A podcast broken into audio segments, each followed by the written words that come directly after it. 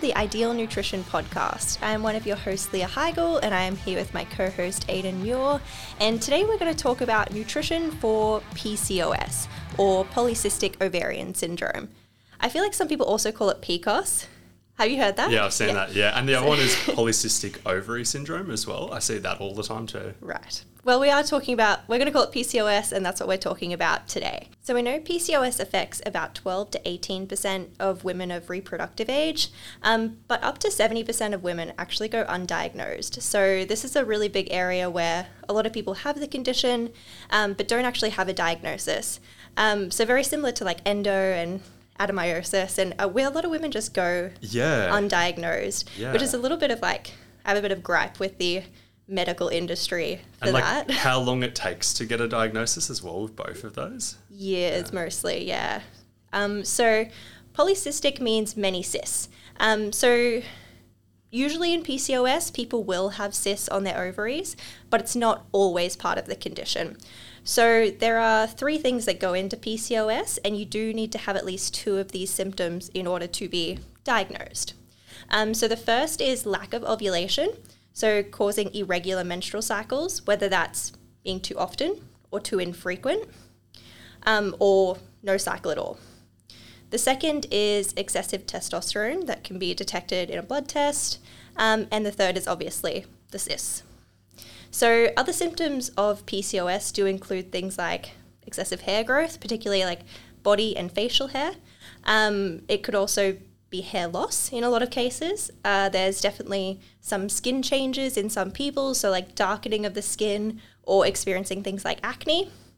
Something that does get talked a lot about in regards to PCOS is the weight gain factor, or struggle with maintaining a healthy weight. And there's also things that go into it like anxiety, depression, sleep apnea, and difficulty conceiving. So the issues with fertility are also a big one under this topic. For sure. Another common thing to go alongside PCOS is that most women with PCOS also experience insulin resistance. Not every single person with PCOS has insulin resistance, but it is about 85%, so it is a pretty high one. I was even reading a paper earlier today that was titled something along the lines of every woman with PCOS should be treated as if they have insulin resistance. And there was a letter to the editor in response to that being like, well, no, not everybody with PCOS has this, but like that's how common it is that even amongst health professionals, there's people having that kind of debate. On average, women with PCOS are 35 to 40% less sensitive to insulin than the average woman. It's also skewed a little bit because, as we said, weight gain or being of a higher BMI is pretty commonly linked with PCOS, but not everybody with PCOS has a higher body weight. There is lean PCOS as well. People with lower body weights can still have PCOS, but the numbers for insulin resistance are still skewed a little bit in terms of those with higher body fat typically have more insulin resistance. Those with lower body fat still have less insulin resistance than those with high body fat. But on that topic, they still have a bit more insulin resistance than their lean counterparts without PCOS. So it is still, on average, something that is worth being aware of. And this is obviously part of why some other conditions like diabetes, that risk is increased due to PCOS because that is obviously going to be linked with the insulin resistance and how it's going to affect blood glucose levels and everything like that. But it also is a pretty strong link with a lot of these other symptoms, like a lot of the steps taken in the management of PCOS can include kind of addressing the insulin resistance, and they also seem to have common outcomes in terms of improving a lot of the other symptoms of PCOS alongside that as well.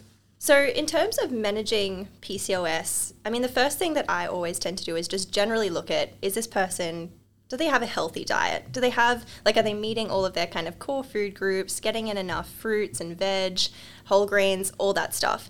Because like many conditions, it does come down to just having a quality diet. And I kind of consider that as being like the base of the pyramid when we're thinking about treating or like nutrition for PCOS. So that base of that pyramid is generally having a well-rounded diet, and then you can kind of move up that pyramid to more like specific strategies person to person. Yeah, for sure. A lot of it does come back to that. And that's also interesting because a lot of people take slightly more extreme approaches and stuff like that in the management of PCOS. So the fact that we come back to it and being like, no, healthy diet is the foundation can kind of help filter through some approaches as well. Leading on from that, weight management is often one of the most commonly looked at areas. As I said, lean PCOS can exist, but in a lot of cases, people can benefit from getting leaner because we know that as a general typical thing, when people decrease the amount of body fat they have, their insulin sensitivity improves. That's an across-the-board thing with or without PCOS. And if insulin sensitivity and insulin resistance is such a big factor in a lot of management, that is part of why this works so well. So as I said, decrease in body fat, so all the same kind of stuff in terms of weight management that would normally apply outside of PCOS typically will apply with PCOS. One of the differences that is worth being aware of, and it's something that we've spoken about a little bit in terms of why is it harder to lose weight with PCOS? Why is it often considered that? And there's one study that I've tried to bring a little bit more, what's the word, popularity? Awareness? Awareness. Yeah. Awareness is the word I'm looking for, yeah. I've tried to bring a little bit more awareness to this one study that basically showed that in their sample size, people with PCOS typically had a basal metabolic rate which was 14 to 40% lower than what would be expected without PCOS. And that's enough to care about. Yeah, I don't think that's something we should ignore. Yeah. And for context, basal metabolic rate could be somewhere between 50 and 70% of your total energy expenditure, or 40 to 70%. It depends on how much you exercise, depends on all these other variables. But let's say you're at the extreme end of that spectrum and it's lowered by 40%. That could be a 20% reduction in total daily energy expenditure. A lot of people diet on 20% lower than their total daily energy expenditure. So you could argue that it's kind of perpetually dieting just to maintain your body weight, which is part of how it could be harder to lose weight with PCOS. In that study, one of the key things that they also noted was that people who had more insulin resistance also were the ones who had their basal metabolic rate drop by the most, and the people who were the least insulin resistance were closer towards that 14% than they were towards the 40%. That is something that isn't an across-the-board thing with insulin resistance. That seems to be pretty unique to PCOS from what I can see. And as a side note on all of this as well, because that has shaped my thinking quite a bit, there are also other studies on this topic that kind of make it a little bit more complex. There's two other studies that I'm aware of where they did use smaller sample sizes, but they also looked at the same kind of thing, and they couldn't find any differences in total daily energy expenditure between PCOS and people without PCOS. So the best case scenario, there's no difference. The worst case scenario, it is a little bit harder to lose weight. And me personally, I kind of look towards the worst case scenario and just if anything, it gives me a little bit more empathy to a certain degree. You approach it with a bit more compassion that person, if they do have a 30% lower basal metabolic rate than what would be expected, it is going to be harder for them to lose weight. So I don't like to brush it off. I do like to go, it's a possibility. Yeah, for sure. And another aspect of that I always think is important, because I'm is that useful information? Does it help anybody? It can give us compassion, it can give us empathy, it can give us all these things. Does it help somebody in that situation? I don't necessarily think so, but the way I actually personally think about it is it doesn't change the rules. It doesn't mean it doesn't mean we have to do anything differently. We don't have to start doing a drastically different approach. It doesn't change the rules. It's playing the same game. It's just on a higher difficulty setting, basically. That's how I think it through. It is still a challenge that can be overcome.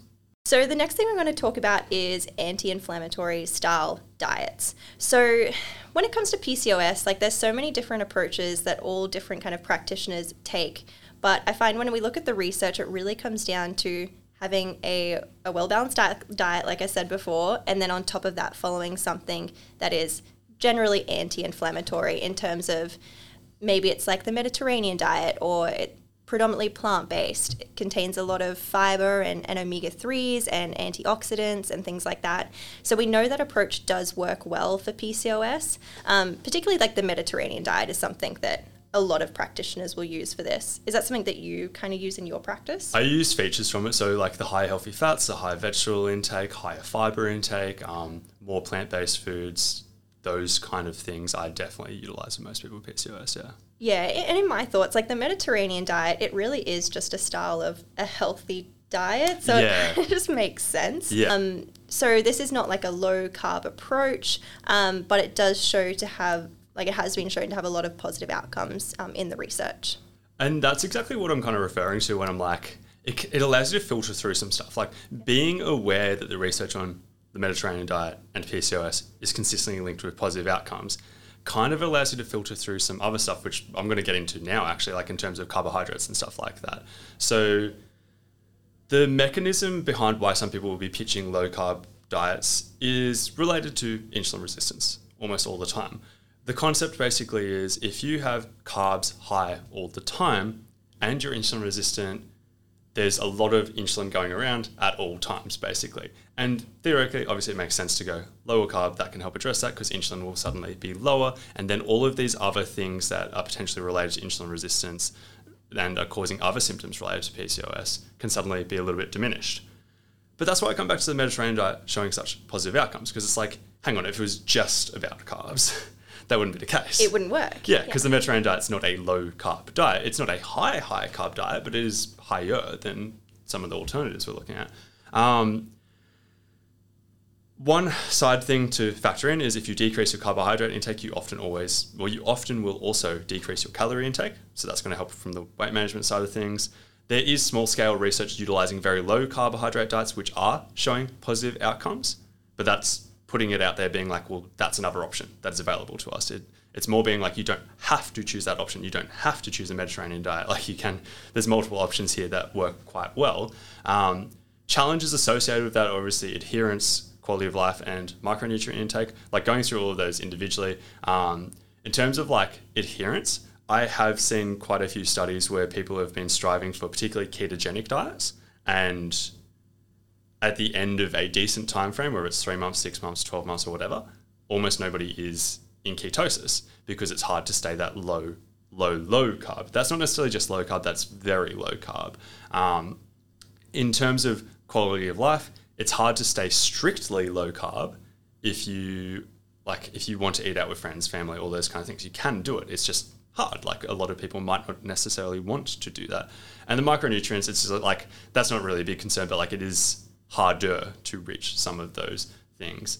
And in terms of a slightly more balanced way of potentially thinking about it, there's other stuff like reducing the glycemic index of your foods. So I don't know about you. Like, do you ever use glycemic index with clients? I don't really talk about it much. I don't really talk about it. But I think that also goes back to the kind of clients I work with at the same time. Yeah, for sure. So, like, I don't talk about glycemic index much. Most people know what glycemic index is. Like, high is typically considered bad, low is typically considered good. High GI foods typically spike our blood glucose levels is what people are talking about. I prefer to think of it in terms of glycemic load, which is basically the amount of carbohydrate multiplied by the glycemic index. So if something is really high carb and high GI, it's going to raise your blood glucose levels more insulin is going to be required. But like it makes it more interesting because it's like watermelon, for example, is high GI. But if you had a small to moderate serve of watermelon and say it's 7 grams of carbs, like it's not much carbs and it's high GI, it doesn't matter. It's not really spiking blood glucose because there's so little carbohydrate. So glycemic load is factoring in the total amount of carbs and the glycemic index. But like theoretically, if you were going to eat the same amount of carbs and you reduce your glycemic index slightly, it can help with management of PCOS. That's been shown in research that even links up with the Mediterranean diet and stuff like that, because typically that is low added sugar and stuff like that too. But as a side note, where a lot of people who are talking about lower carb diets are often, when they're pointing to the research, whether knowingly or unknowingly, they're pointing to these studies that are showing people drop from like 55% of their diet in terms of calories coming from carbohydrates to like 40%. And then being like, oh, well, lower carbohydrate diets is better. And just kind of extrapolating that dropping from 40 down to 20% would be a further improvement, or dropping from 20 down to 10% would be a further improvement, where it's like we know that like 55% to start off is quite high.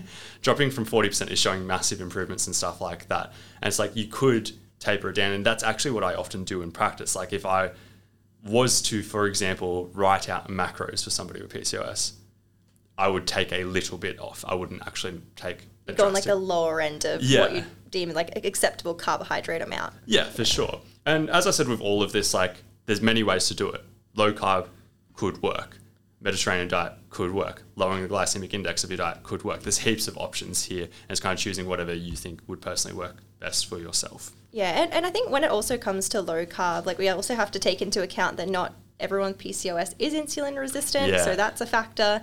And we're also not like, the research and what we know about PCOS isn't super clear in terms of, if there is insulin resistance, what symptoms is that attributed to, or like what's linked together? Like yeah. There could be symptoms of PCOS that have nothing to do with insulin resistance. Like actually talking through that as well, like there was a study I was reading earlier on metformin, because we know metformin improves insulin sensitivity, improves the ability of the pancreas to put out insulin as well.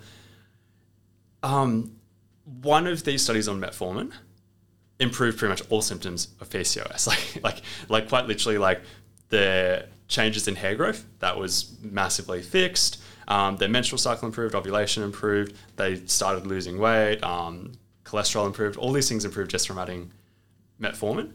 But then there was two other studies where metformin didn't really do anything. And it's like, if it was just as simple as insulin resistance, then metformin should be pretty consistent across the board. And I'm just saying, I'm not going like into medical stuff and being like, this is going to be a big deal. And like, I'm like, don't take that too literally, but like, I'm just extrapolating from that being like, if it was just insulin resistance, that's all we need to care about.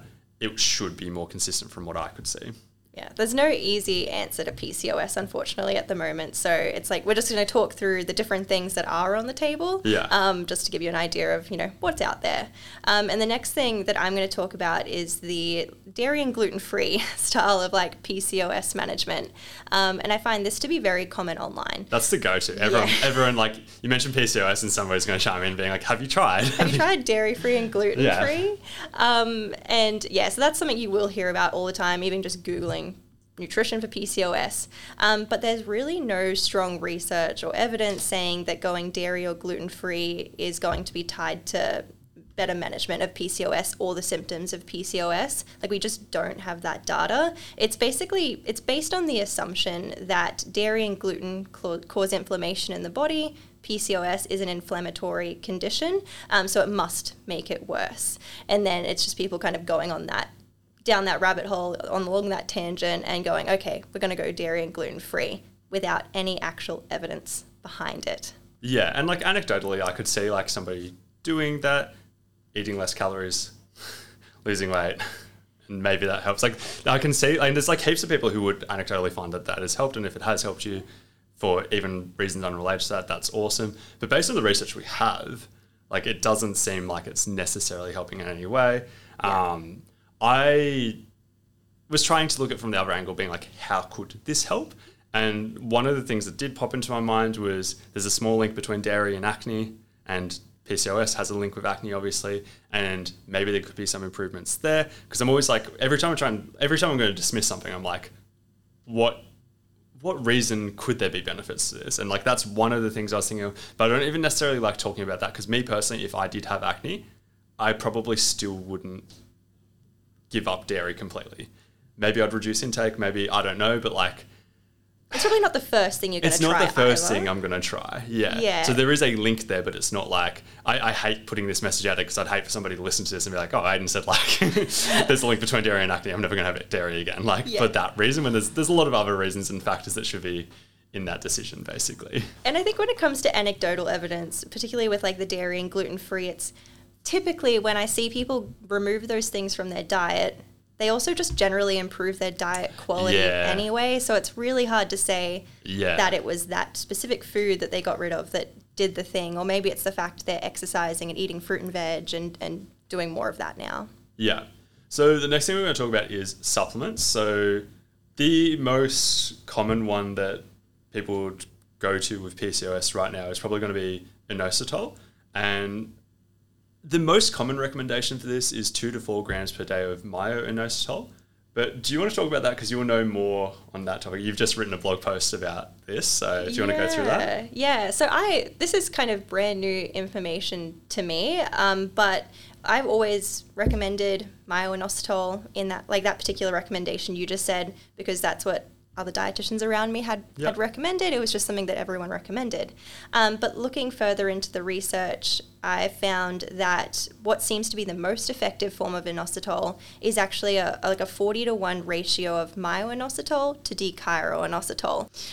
So myoinositol has demonstrated to be pretty good at improving egg quality and like those things around fertility, whilst d-chiro has been shown more to help with insulin sensitivity and improving those factors.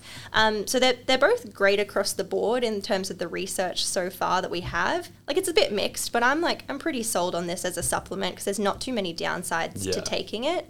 But the little bit of research we have that is that kind of 40-to-1 combo of the two tends to have the best outcomes across the board. Yeah. And did you say earlier that like people who have PCOS are often deficient in inositol? Is that yeah. So I only read this the other day, but people with PCOS have a deficiency of myoinositol at an ovarian level, and that's part of what contributes to some of the symptoms of PCOS, and that's why taking inositol actually can help. Yeah, and I'm assuming that would be like an on average they have a deficiency, not like... I guess not across the board, but on average there's like that deficiency associated at the ovarian level, and that causes a bit of an issue with hormone signaling in the ovaries. Yeah, cool. The next one that I'll talk about, this isn't actually something like, so me personally, I do recommend inositol to pretty much everybody with PCOS. With this next one, magnesium, it's more of an of interest kind of thing. Like if somebody's super keen on it, I'll go down this route. So magnesium, or if they actually have a really low intake of it, I should say. But magnesium typically can improve insulin sensitivity. The standard dosage is 300 milligrams before bed, which theoretically can improve sleep, but like not... always, it's not like super strong, like I'm not going to make that statement. The research is pretty hit and miss on that. Anecdotally, I see a lot of people with improved sleep quality from that. The research on people with insomnia seems pretty clear, does help with them most likely. Average person who just doesn't get great sleep, not as strong. But that's part of why the time before bed. And once again, as we talked about, improving insulin sensitivity should help with all these other things. But me personally, I think if somebody had a really high intake of magnesium-rich foods, they probably wouldn't get additional benefit from supplementing. That's part of where we go back to that healthy diet, Mediterranean-style diet. Like these are dietary approaches that are high in magnesium to start off with. You're probably reaping these benefits to start off with anyway. The next one is omega-3s. So typically linked with like reducing inflammation. With PCOS, they could help reduce testosterone and help with regularity of the menstrual cycle. Once again, this is dependent on what people are doing from a dietary approach. If somebody has a high omega-3 intake from food, say they're having fatty fish or just fish 2 to 3 times a week with at least one of those being fatty fish, they're probably getting a decent amount anyway. But like if they're not doing something like that or doing a strategic dietary approach to get enough omega-3 in, then it could make sense to supplement with somewhere along the lines of 1,000 to 3,000 milligrams of fish oil per day or a plant-based equivalent. What would you go with if you were doing that? Yeah, so just your standard microalgae supplement, so your EPA and DHA version of an omega-3 rather than your ALA. Yeah, cool. Next one, zinc. So 50 milligrams per day has been shown to help with the hair growth or hair loss, and once again, can also help with insulin resistance. The dosage used in research, that 50 milligram dosage, is well above the recommended daily intake of 8 milligrams per day for females, but that's pretty much just due to absorption and stuff like that, so it's quite a high dosage. But once again, if somebody had a really high intake through food, like say they were getting well over 8 milligrams per day every day through food, once again, I don't actually think that zinc supplementation would help, but it's more, once again, of an of interest thing, and if somebody wasn't to get a higher amount through food. This one actually, like, it worries me a little bit in terms of, like, I feel uneasy recommending something that's above the upper limit. Yeah, it's quite high. So I see a lot of naturopaths recommend zinc to people with PCOS, and they come through the clinic. And I don't know, we do have research to say that having a really high intake of zinc can lead to like copper deficiency and zinc toxicity. So I'm not super sold on that one. I kind of think maybe the consequences of doing that, especially if you already have a decent amount in your diet, probably worse than the benefit. I view it as one of my lowest kind of recommendations that we do have evidence for being helpful. And I use it as part of my, what I call my kitchen sink approach, where it's like chucking the kitchen sink. Like if somebody's like with PCOS and really desperate for answers, it's something that I'd consider the kitchen sink approach for a short phase, where it'd be like, let's do magnesium, let's do omega-3s, let's do zinc, and then the next one we're going to talk about chromium, vitamin D, and inositol for this phase. And it's like, if you do it for a phase, I feel like the downside risk, like that copper deficiency and stuff like that, that's quite small. But if you did it every day for the long term, that's where I start to get a little bit more fearful of stuff like that. Definitely. So next one, chromium. Once again, not one to actually recommend that often, but systematic review from 2017 indicated that 200 micrograms of chromium picolinate per day could help reduce insulin resistance and testosterone and help with everything. The only reason why that's not one of my frontline recommendations is because at this stage, I'm already recommending a few things. Like I'm probably recommending inositol. I'm probably recommending omega-3s. Like there's only so many supplements I want adding to this as well. Like I don't want to get it out of hand. And another one is vitamin D. So a large percentage of people with PCOS are deficient in vitamin D. As I've spoken about before, I also believe that if you are on the low end of the healthy range, you could probably get additional benefits from it. And in this case, it helps with insulin resistance and something we haven't really touched on, but there's a pretty strong linkage between PCOS and mental health stuff as well, such as depression. So potentially vitamin D could help with mood and stuff like that too.